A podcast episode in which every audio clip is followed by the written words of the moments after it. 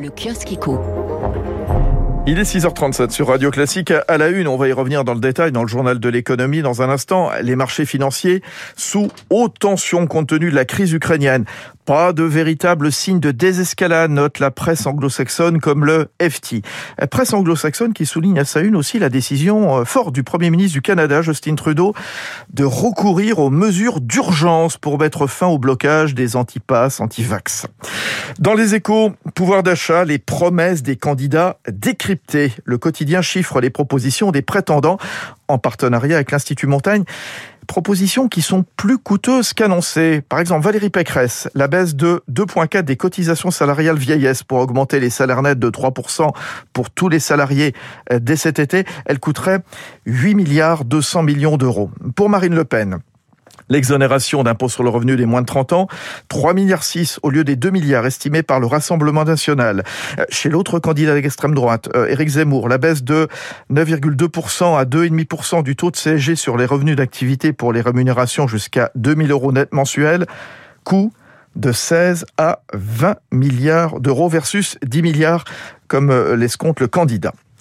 La présidentielle aussi dans le Figaro Économie, le patronat en campagne pour défendre l'entreprise. Les organisations représentatives multiplient les auditions des candidats pour influencer leurs projets économiques comme Croissance Plus, le MEDEF, la CPME, le METI ou France Invest.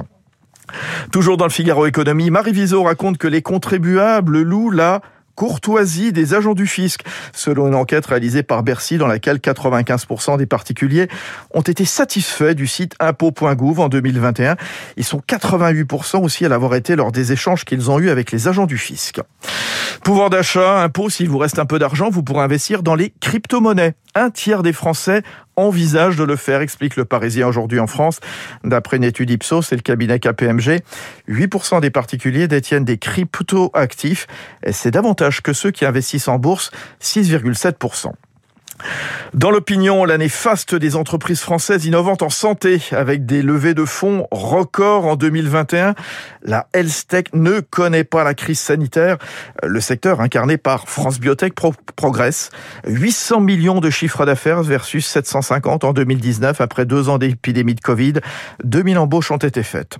Enfin, pas de crise non plus pour les ports du Havre et de Dunkerque, tirés par les embouteillages mondiaux, expliquent les échos.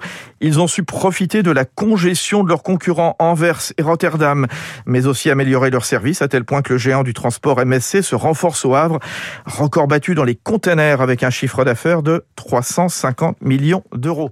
Il est 7 h moins.